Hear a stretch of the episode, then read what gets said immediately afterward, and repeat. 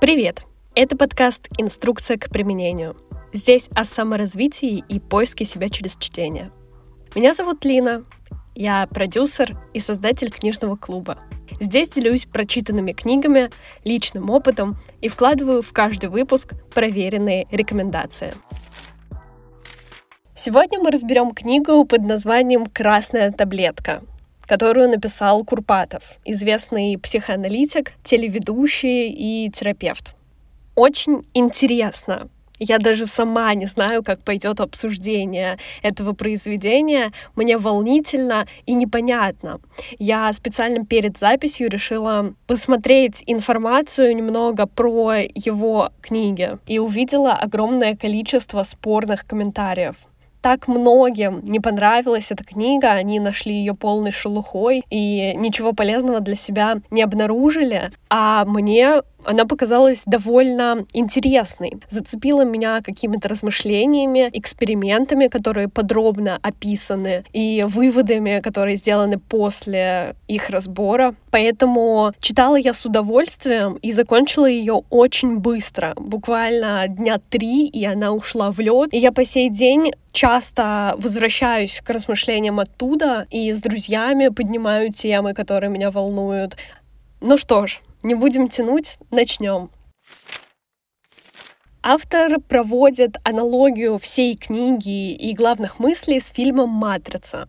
Если ты все-таки решишь проглотить эту красную пилюлю и увлечешься процессом создания смыслов, которые предлагает автор, то благодаря этой книге поймешь, где искать опору в мире и вообще как и зачем действовать. Еще якобы не сможешь больше лежать на диване без дела, потому что точно найдешь то занятие, которым будешь гореть и заниматься с удовольствием.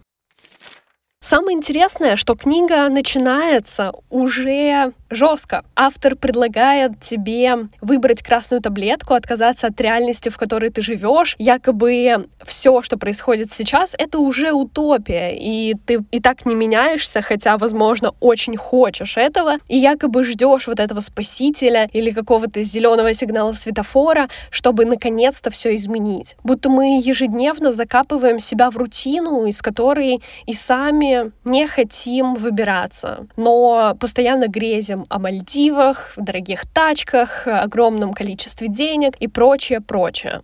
И начнем как раз с этого, о том, что главный миф человечества, мол, настанет час, и придет кто-то добрый, всемогущий, чтобы спасти нас. Забавно, что мы в это верим. Многие, конечно, не осознают этого, но верят все. В основе нашей иррациональной веры в Спасителя банальный детский комплекс. Когда мы были маленькими, мы ждали помощи от родителей. Теперь мы выросли, а рефлекс остался. Мы продолжаем ждать. Ждать, что все устроится, образуется, наладится. Но, будем честны, никто не прилетит. И спасать, к сожалению, нас тоже никто не будет. И у нас есть только эта жизнь. Она продлится, и мы в один миг исчезнем. Как сказал один русский философ, только две вещи случаются с нами в абсолютном одиночестве. Смерть и понимание. Мы умираем в одиночку, и что-либо понять можем только своим умом. То есть у каждого человека разное восприятие окружающего мира, людей, вещей, и мы никогда не можем полностью описать своих эмоций, чувств, потому что другой человек воспринимает это по-своему. И, конечно же, здесь начинается предупреждение автора. Глобальная мысль о том, что не всем нужно читать эту книгу. Не каждый готов принять эти истины, и, возможно, они ему сейчас и не нужны. Если мы хотим измениться, от той жизни, которая у нас сейчас есть, придется отказаться. Мы должны быть готовы потерять то, что имеем, в том числе и самих себя. И действительно, наверное, чтобы полностью измениться и вообще внести глобальные перемены в жизнь, нужно оставить что-то в прошлом и сделать шаг в светлое будущее. Стоит еще сказать о том, что эту книгу я начинала первый раз читать примерно два года назад. Как раз после операции на зрение мне нельзя было читать, сидеть в телефоне, поэтому я решила просто воткнуть наушники и идти гулять именно так, чтобы как-то разгрузиться и подумать. Тем более читать безумно хотелось. И это было единственным здравым решением. Примерно на второй главе я уже не могла слушать. Мне было сложно, я полностью отрицала все сказанное, было очень непонятно, тревожно. И пол дороги я слушала аудиокнигу, а потом просто выключила и шла в тишине. В общем, я впала в отрицание и как-то надолго оставила попытки читать эту книгу. А здесь она мне попалась в библиотеке совершенно случайно. Я пришла, и на полке стоит она. Я очень рада, что она мне попалась в библиотеке. Это был такой знак, и я начала ее читать прямо в метро, и у меня откликалось каждое предложение буквально. Я загибала странички, потому что у меня не было с собой клейких стикеров. Обычно я использую их в бумажных книжках. И здесь пришлось загинать страницы буквально каждую, потому что действительно очень много мыслей. Даже не представляю, насколько длинным выйдет этот выпуск, но посмотрим. Начнем, наверное, с экспериментов которые были проведены, и как раз посмотрим на выводы, которым они привели. Первый эксперимент — это студентов просили сказать свои оценки за весь период обучения. И они, на удивление, завышали баллы при условии, что знали, их проверят по ведомости. И казалось, что смысла в этом абсолютно нет. Но люди запоминают и даже завышают свои достижения зачастую. И второй эксперимент, где были квалифицированные сомелье, которые участвовали в выборе вина. Было две бутылки, одна супер дешевая, другая дорогая. И, конечно же, к дешевому поставили высокий ценник, чтобы таким образом ввести в замешательство сомелье. И казалось, что они благодаря своим навыкам поймут о том, что это поддельный ценник. Но нет, они распробовали этот вкус и, конечно, пришли в восторг. Сказали, что да, действительно, это та цена, которая ему нужна. И когда им сказали, что они не правы, что в первом эксперименте, что во втором, люди начали защищаться, мол, забыли, перепутали, но стоит посмотреть правде в глаза. Нам не нужна правда. Мы не хотим видеть себя неправыми, чтобы нас тыкали носом в противоречия, которые мы сами с таким трудом и изобретательностью создаем.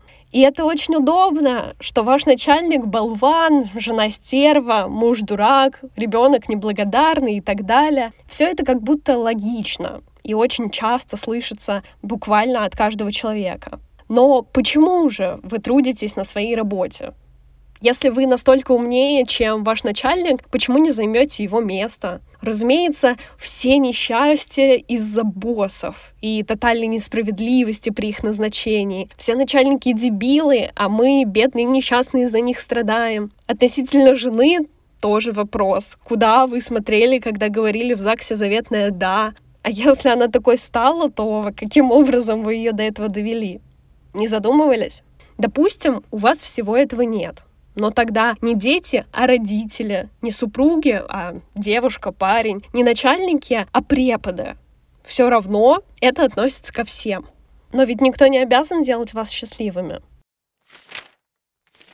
Можно думать, что Васе из соседнего подъезда просто повезло, а к вам жизнь несправедлива. У него там и внешность, и деньги, ум, таланты. Но ведь правда в том, что вам только кажется, что все богатые, красивые, успешные, талантливые люди счастливы. Но на самом деле это не так. Они себя таковыми не считают. К сожалению, это не мешает нам портить свою жизнь подобными сравнениями. Нам удобно так думать. Мы ненавидим признавать свои ошибки смотреть правде в глаза и осознавать неправоту. Наш мозг всегда, при любом удобном случае, будет создавать противоречия и прятать их от нас. Лучше уж соврать, типа, все хорошо. Но таким образом мы ничего не изменим. И проблема не в том, что мир плох или вам почему-то катастрофически не везет. Проблема в том, что вы думаете, что думаете правильно.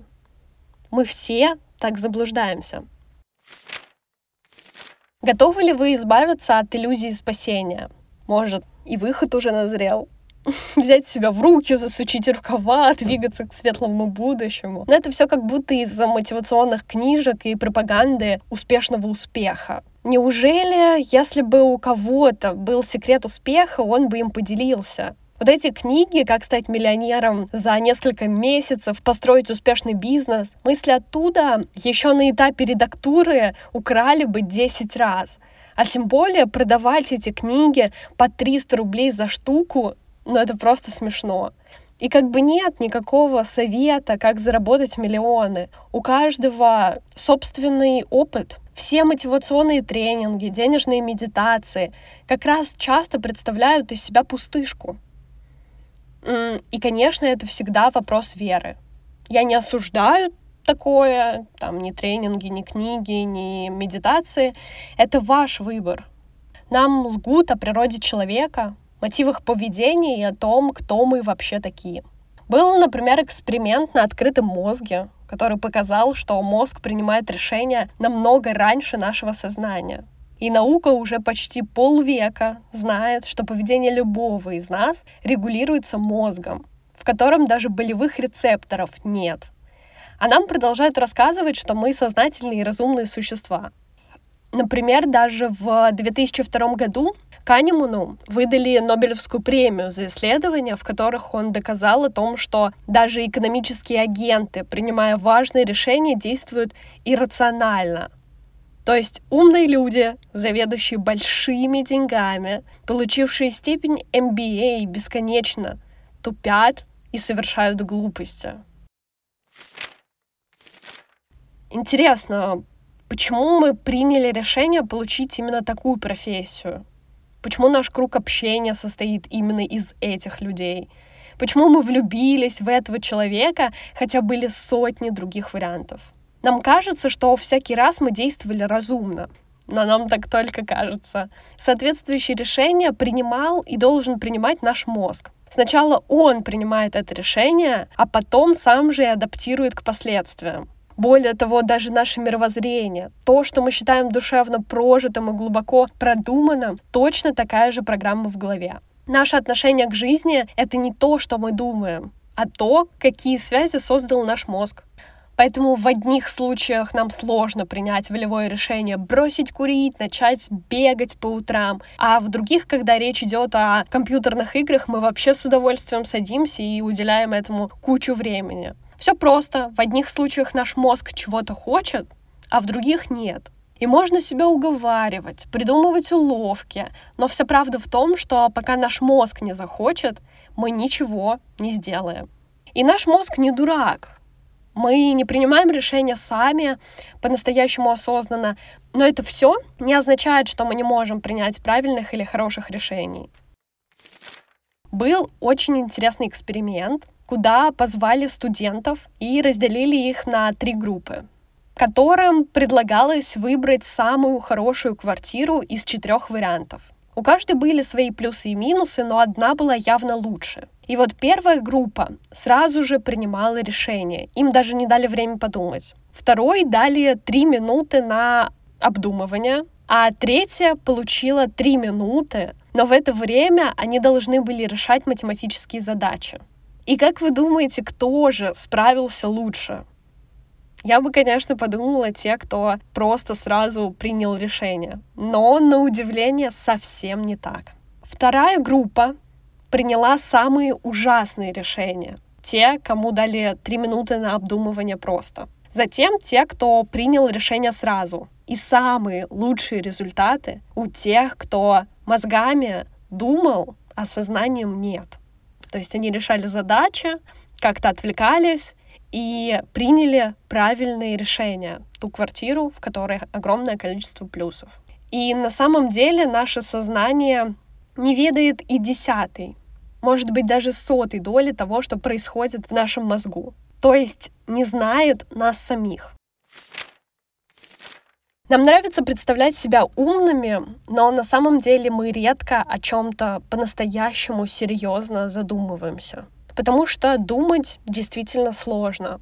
Тем более бесконечность космоса, квантовые парадоксы, все эти вещи абсолютно для нас непредставляемые.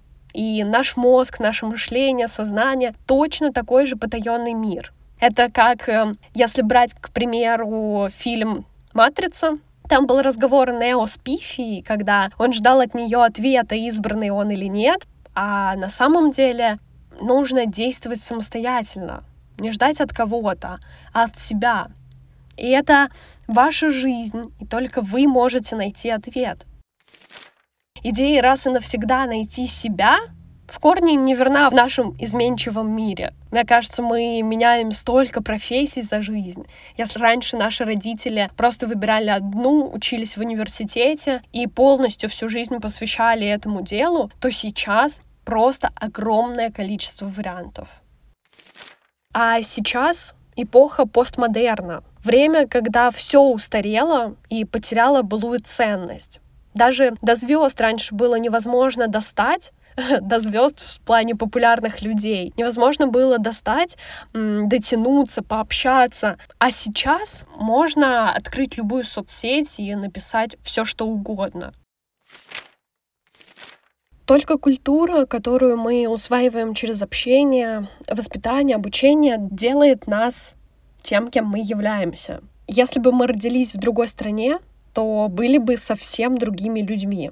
Мы пришли в этот мир ничего толком не соображая, не имея никакой собственной позиции. И на нас надели это мировоззрение, которое на тот момент и на данной территории в моде. И можно как раз рассмотреть это на примере тюремного эксперимента Филиппа Зимбарда, который предложил студентам просто разделиться на заключенных и надзирателей. Была 8 часов смена, и каждый исполнял роли. И они настолько вжились в роль, что полностью действовали по правилам которые они придумали самостоятельно. И началась дикая жестокость. То есть надзиратели били заключенных, придумывали какие-то испытания для них и морально давили.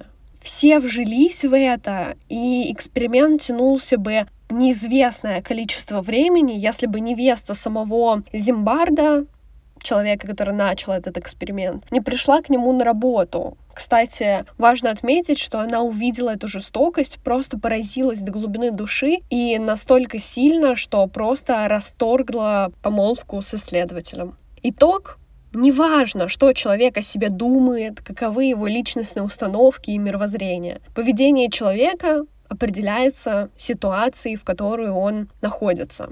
Это, конечно, пугающе. Особенно то, что, казалось бы, вот эти правила и рамки, которые показывает общество, так сильно отражаются на нас, и мы настолько легко подвластны любым изменениям. Эрик Фром сравнивал отношения мужчин и женщин с обычным рынком, где заключение браков и секс — это просто рынок, где каждый предлагает другим свой товар.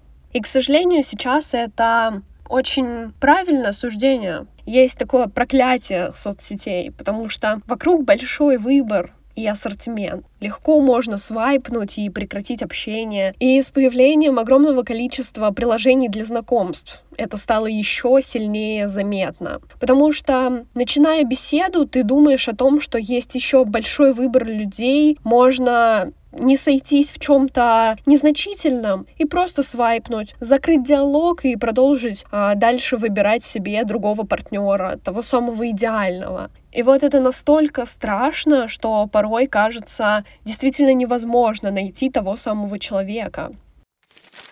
Ну и в целом, конечно же, брак потерял свои прежние преимущества. Раньше люди выходили замуж, женились, и они постоянно были нацелены на сохранение этих взаимоотношений, тем более если есть дети. А с новыми появившимися стандартами общества стало понятно, что хм, ни за что держаться не нужно, есть свобода во всем, и брак в целом это какое-то бремя тяжелое, которое нужно нести, и штамп в паспорте ничего не меняет. Тоже такой сложный, важный и интересный вопрос, над которым недавно размышляли с друзьями, и ни к чему логичному не пришли. По идее, брак — это действительно просто штамп в паспорте, но такой штамп, который дает тебе чувство защищенности и какой-то ответственности. То есть это скорее очередной показатель серьезности ваших взаимоотношений. Но это не четкая гарантия, это не значит, что человек никогда не уйдет, и вы скованы этими цепями до конца своих дней. Но просто это какое-то малейшее утешение. А с другой стороны, это может привести к тому, что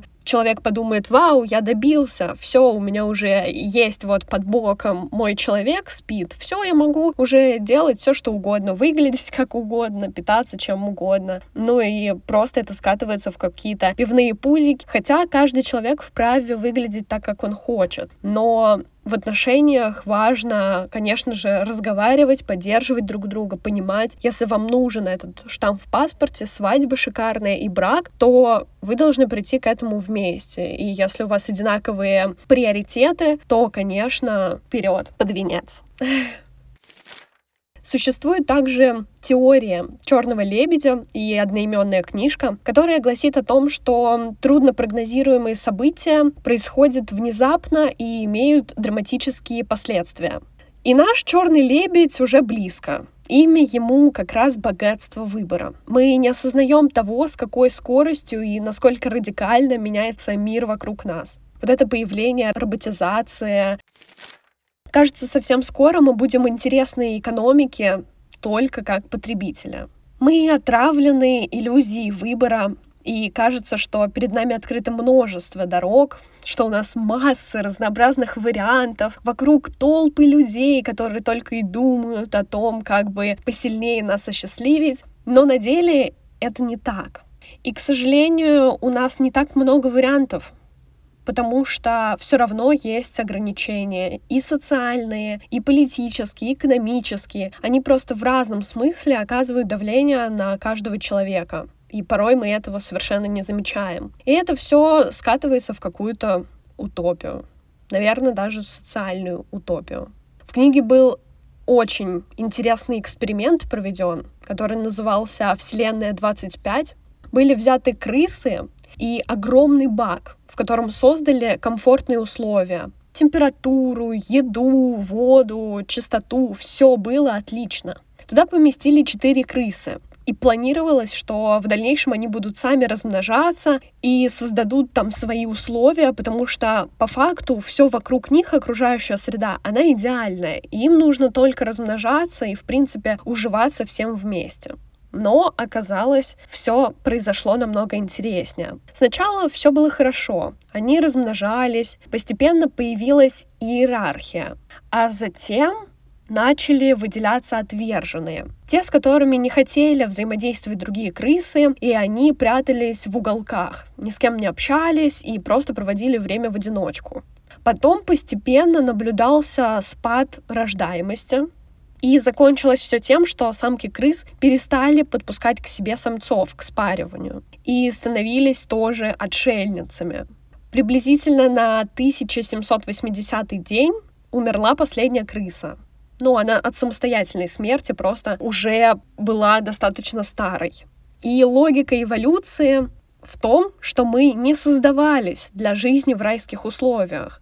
Она создала нас для борьбы за выживание — и, казалось бы, даже посмотреть на людей, которые получают огромные деньги в лотерею. Просто неожиданно, купив какой-то билет, на них сваливается целое состояние и огромное количество вариантов. Практически 99% из этих людей, они просто либо тратят эти деньги, причем в самые крайние сроки, либо с ними просто что-то происходит. Кто-то сходит с ума, потом лечится, кто-то заканчивает жизнь самоубийством и прочее, прочее. Миллион вариантов, но зачастую ни к чему хорошему это не привело. Хотя, казалось бы, люди очень часто спрашивают, а что бы ты сделал, если бы у тебя там был миллион долларов? И все начинают гадать и думать. А по факту это же правда скатывается к тому, что люди начинают покупать дорогие машины, какие-то украшения, тратят их на путешествия. То есть живут вот этим моментом и совершенно не думают о будущем. Хотя могли бы часть, например, как-то инвестировать это тоже огромный вопрос, что происходит с мозгом, когда мы попадаем в идеальные условия. Фундамент всей жизни мы выстраиваем именно на социальной конкуренции. Стремление быть первым и правым в человеке неистребимо. Что в спорте, что в бизнесе, политике. И только оно приносит человеку мгновение особого торжествующего счастья. Мы конкурируем везде, даже в творчестве. Художники между собой, музыканты. И тем более в социальных сетях. Мы зачастую взаимодействуем полностью с выдуманным фантомом который находится внутри нашей собственной головы. Потому что, читая переписку, мы же сами интерпретируем и речь, и конкретные смыслы, какие-то подводные камни, читаем между строк, что-то сами додумываем. То есть все эти текстовые сообщения — это как будто бы взаимодействие немножечко и с самим собой. Хм, очень странно, даже крипово. И по факту везде говорят про мотивацию, которая так нужна, чтобы зарабатывать, строить бизнес и прочее, прочее. Но по факту никакая мотивация не нужна. Если человек что-то действительно хочет, он это и делает. И если он хочет лежать на диване, он берет и лежит на диване. Все остальное просто гипотетические хотелки. К сожалению, мы не переделаем мозг, пока он самостоятельно этого не захочет. К сожалению, мы никогда не знаем, как будет. Не знаем, куда конкретно вытолкнет успех. Но это не важно. Важно последовательно, шаг за шагом делать каждый следующий ход. При этом действительно возможности всегда находятся перед вами. Вы или просто их не замечаете, или они вам не нравятся, и вы воротите от них нос. Возможно, пока просто не тот самый случай и момент. Возможно, чуть позже. И часто мы говорим, о, да так и я могу. Например, создать популярный сайт, нарисовать черный квадрат Малевича, а на деле успешны-то в этом другие. Не думайте, что вы можете сделать так же. Например, глядя на черный квадрат. Боже, да это же вообще легко, да я бы сделала еще круче. Это глупо. И тут очевидное противоречие. Если бы вы действительно могли сделать так же, то именно ваша картина и висела бы в галерее. А, к сожалению, так не происходит. Значит, вы, возможно, можете что-то другое, но пока этого не делаете или даже не хотите.